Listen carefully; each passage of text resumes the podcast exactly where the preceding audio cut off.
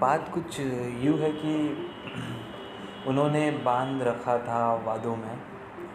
उन्होंने बाँध रखा था वादों में, शायद बेवफाई थी इरादों में।